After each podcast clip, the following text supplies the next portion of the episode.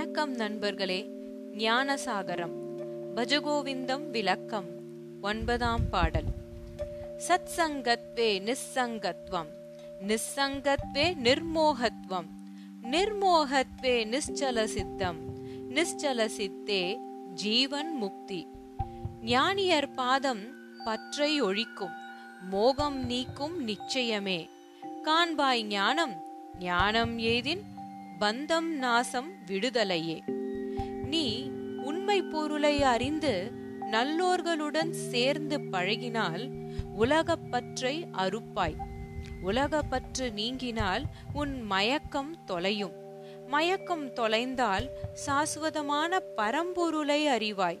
அதை அறிந்தால் நீ இந்த உலகில் வாழ்ந்திருக்கும் போதே ஞானியாக அதாவது ஜீவன் முக்தனாக ஆகிவிடுவாய். இப்பாடலில் ஆதிசங்கரர் நிஸ்ஸல தத்துவம் அதாவது நிலையான உண்மை பொருள் என்ற அற்புதமான சொல்லாட்சியை பயன்படுத்துகிறார். என்றும் நிலைத்த இரண்டாவதே இல்லாத மேன்மை மட்டுமே உரித்தான பொருள் எதுவோ அதுவே உண்மை பொருள். அவன் ஏகன் அநேகனாக ஒளிர்பவன் பிறப்பருக்கும் பிஞ்சகன். புறத்தார்க்குச் சேயோன் மாய பிறப்பருக்கும் மன்னன். என் இறந்து எல்லையிலாதான் என்பதுதான் இதன் பொருள். அடுத்து நல்லோர் என்ற அருஞ்சொற்றொடர் பயிலப்பட்டுள்ளது. எவர் உண்மையாகவே உள்ளத்தே ஊரும் சதமல்ல உற்றார் சதமல்ல உற்று பெற்ற பேரும் சதமல்ல பெண்டிர் சதமல்ல பிள்ளைகளும் சீரும் சதமல்ல செல்வம் சதமல்ல தேசத்திலே யாரும் சதமல்ல. சதம் கட்சி ஏகம்பனே என நினைக்கிறார்களோ? அவர்கள்தான் உண்மையான நல்லவர்கள் மேன்மக்கள்.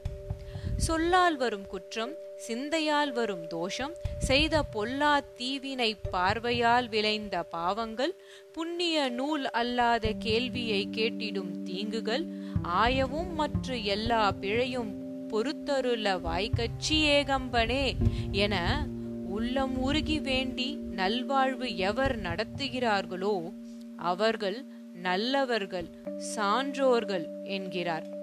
கொல்லாமல் கொன்றதை தின்னாமல் குத்திரம் கோல்களவு கல்லாமல் கைதவரோடு இணங்காமல் கனவினிலும் பொய் சொல்லாமல் தீய சொற்களை கேளாமல் தோகையர் மாயையிலே செல்லாமல் இருக்கும் செல்வம் தருவாய் சிதம்பர தேசிகனே என்று இறைவனிடம் எவர் இறைஞ்சுகிறார்களோ அவர்கள் நல்லவர்கள்.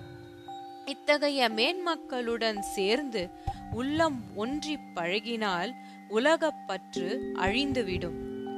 மனோபுத்தி அகங்கார சித்தானி நாகம் ந சாத்திர ஜிக்வே ந சத்ராஸ்ரோ நேத்ரே ந சவ்யோம பூமிர் ந தேஜோ ந வாயு சிதானந்த ரூப சிவோகம் சிவோகம் நான் மனமல்ல புத்தி அல்ல நினைவல்ல அகங்காரமல்ல கேட்பானோ ருசிப்பானோ ருசியை பார்ப்பானோ ஈதரோ மண்ணோ தீயோ மற்றும் காற்றோ அல்ல. நான் எங்கும் நிறைந்துள்ள சிவப்பரம் பொருளே. என்ற தூயறிவு உள்ளத்தே வரும். இத்தூயறிவு உள்ளத்தே யோங்குமானால் இவ்வுலகில் வாழ்ந்திருக்கும் பொழுதே ஞானியாக ஆகலாம். அதாவது ஜீவன் முக்தனாக மாறலாம்.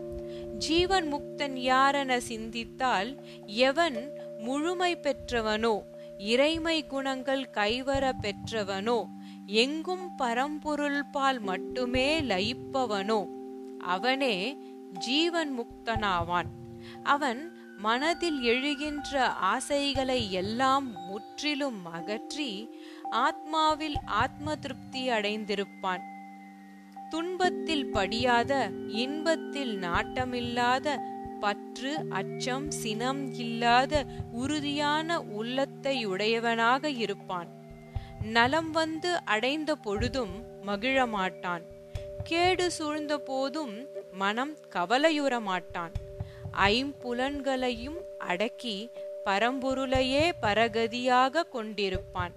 அவன் எக்காலும் குழப்பமுற மாட்டான் ஏனெனில் சினத்தால் மனக்குழப்பம் மனக்குழப்பத்தால் நினைவின்மை நினைவு நாசத்தால் புத்தி நாசம் புத்தி நாசத்தால் முற்றிலும் அழிவுறுவோம் என்று அறிவான் அவன் படித்த பண்டிதனையும் நாயை தின்னும் புலையனையும் படிக்காத மூடனையும் சமபாவத்தால் காண்பான். ஒரு மனிதன் இவ்வறிய நிலையினை அடைந்து விட்டால் அவனுக்கு பேரின்பமே அன்றி இன்னல் அவனின் நிழலையும் தீண்டுமோ? இந்நிலையை சமணத்தில் சித்த பரமேஷ்டின் என்பார்கள். அவர்கள் பரிபூரணத்தின் உச்சத்தை எட்டியவர்கள். இம்மாய பிரபஞ்சத்தை ஒதுக்கி தள்ளியவர். கருமத்தை எல்லாம் கடந்த நிலைக்கும் போனவர்கள். இத்தகு பெரியோரை பரமாத்மன் என்றும் ஜீவன் என்றும் சமணம் வணங்கி நிற்கும். இந்த ஆத்மனை மலினப்படுத்துவதற்கு வேறு ஒன்றும் இல்லாததால் இவரே சுத்த ஆத்மா. எல்லை மறுவா அறிவு சொரூபி ஆனந்த சொரூபி. இத்தகு உயர்ந்த நிலையைத்தான் சங்கரர் சிலாகிக்கிறார்.